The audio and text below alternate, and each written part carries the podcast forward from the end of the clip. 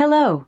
Hello, and welcome to episode 0 of the Alexa podcast. I'm your host, Dave Jackson, from the schoolofpodcasting.com, and I've been helping people understand technology for over 20 years. I go back to the days of the fax machine, all the way back then, before Google, which sounds even weirder, and I've been helping people get the most out of technology. And I heard about the Amazon Echo. I want to get one, and then I want to play with it. And so I'm not an Amazon Echo expert, and I'm inviting you, the new Amazon Echo Alexa, shall we say, user, to come along. And if you are an experienced Amazon Alexa user, we're just going to say Amazon Alexa because that's the Dot, that's the Echo, that's the Tap. We're going to talk about those. And that's the focus of this episode, is kind of a buyer's guide. And so the first thing we have to get into is, what the heck is Alexa? Well, Alexa is a cloud-based app that can be accessed via an Amazon Echo, an Amazon Tap, and an Amazon Dot. We'll talk about what the difference is between those. And basically, she, we'll just call her she, answers questions, read audiobooks. She will read the news. She'll report traffic and weather. She gives info on the local businesses. She will provide sports scores and schedules and a whole lot more. She'll read your tweets. One of my favorite things, and really the reason why I bought one, is you can just simply go to Alexa, put eggs on the grocery list, and she does. It can also, it's one of those things that's like, but wait, there's more. You can control your lights, switches, thermostats, all sorts of, it's compatible with Wemo, Philips Hue, Samsung SmartThings, Wink, Insteon, and Nest, and Echobee. And if you're like, what the heck did you do? Those are all home devices. So you can turn things off and on just with your mouth, which is kind of cool. So let's talk about the different models. The first one was the Amazon Echo. And it is basically a wireless speaker with great sound. They call it the 360 omnidirectional audio. And it does sound awesome. And it's actually pretty loud. You can actually rock out with this. And it'll fill the room. It's about 9 inches tall by about 3 inches wide. And the pros of that is the just superior sound and no worries about battery life. It goes for about $180. And why I say that is this thing plugs into the wall. Remember that? So you don't have to worry about, oh my gosh, my phone's almost dead. Oh my gosh, my Echo's almost dead. There's no charging here. Now, the flip side of that is, well, it's not very portable. You kind of have to pick the room where you want it to be. Or when you, if you, you know, unplug it and take it into a new room, then you have to wait for it to reboot. And you can solve the portable option by purchasing, there's actually a remote, so Alexa can hear you. But if you sit there and go, hey, Alexa, play whatever, well, she is, but she's upstairs and you're downstairs. So it's kind of cool. And we'll talk about some accessories you can buy for that in future episodes, but that's the biggie. It's $180. It's a built-in super cool system, and it's got the Alexa system built into it. Really pretty handy, and if you want to, you can get a remote. So if you want to take it with you, you can still command it. Well, Amazon heard people saying, well, it's not very remote. So they came out with a thing called the Amazon Tap. This goes for about $129, and their goal was portability. And if you wanted to have the power of Alexa and the power of portability, this seems like a good choice. The difference is between the Amazon Tap and the Amazon Echo is you have to kind of tap the Echo to wake up. The reason for this is Alexa on the Echo is always on. And with this, you don't want that because it's battery powered. So by having a tap on it, you save the battery. That makes sense. But the other thing is, what if you take this out into the front yard? Well, if you're someplace without Wi-Fi, then when you ask her a question, well, she's not going to be able to answer because she's not connected to the internet. Now, you can fix that by connecting it to your phone and letting the tap basically access the internet through your phone, through your, your phone plan. So it's portable, but overall, nah. But it is a great sounding speaker.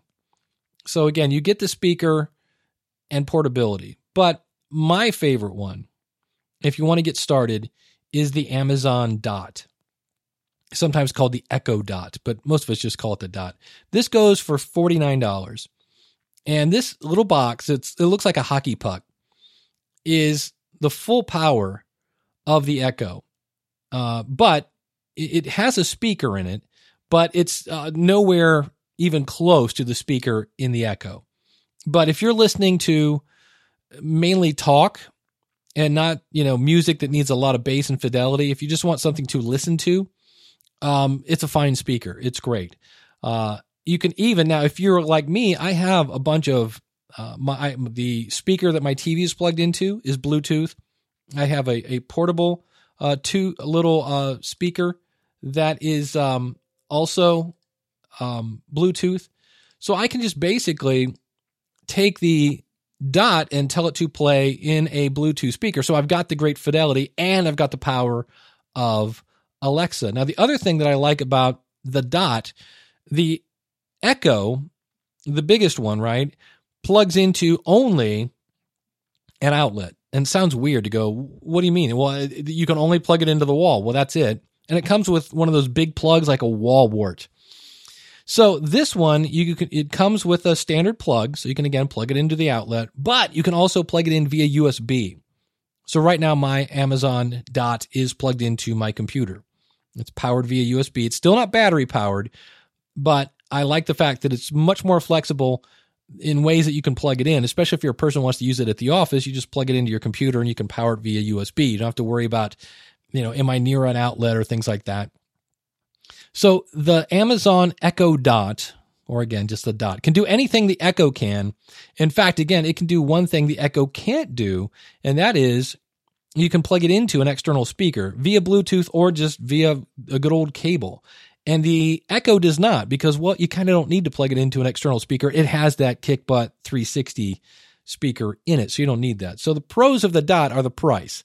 It's really almost a no-brainer at $49. The ability to powered via an outlet or USB, and an external speaker jack. The cons, it's not battery powered, so you can't just pick it up and take it with you. But there are accessories that I've been seeing that allow you to plug a battery into it, as well as the Echo, and drag them from room to room.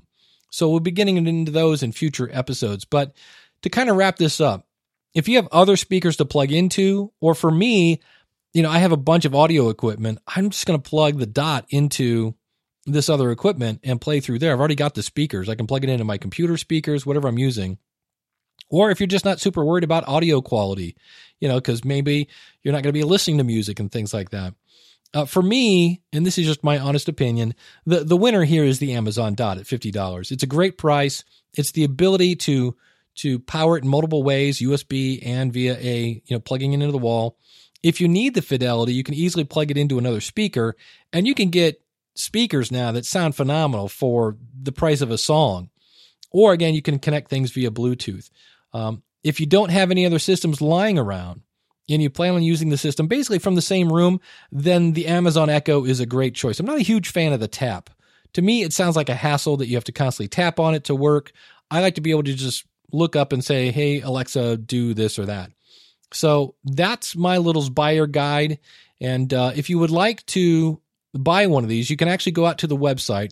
Our website is alexacast.com, and you can see I've got a spot there for where you can go shopping. If you go alexacast.com/shop, that'll take you straight to our Amazon store where you can buy either the Echo, the Dot, or the Tap, as well as other accessories that we'll be talking about. But if you have any questions, go out to alexacast.com/contact and let me know what you need. And if you're a brand new user like I am, welcome aboard. Welcome to the journey. And if you are a seasoned Amazon Echo user, feel free to send me your favorite tips. We'll get into things in future episodes like skills and different things that you can do with the unit. In the next episode, I'm going to tell you what you can be doing while you're waiting for it to show up. So let's say you didn't buy it at Best Buy or something like that. You actually ordered it online. Some things you can do while you're waiting for it to show up so that literally the minute it shows up, you can pull it out of the box and you are ready to go. So thanks so much for tuning in. The website again, alexacast.com, and we'll see you again real soon with another episode. Thank you. Goodbye.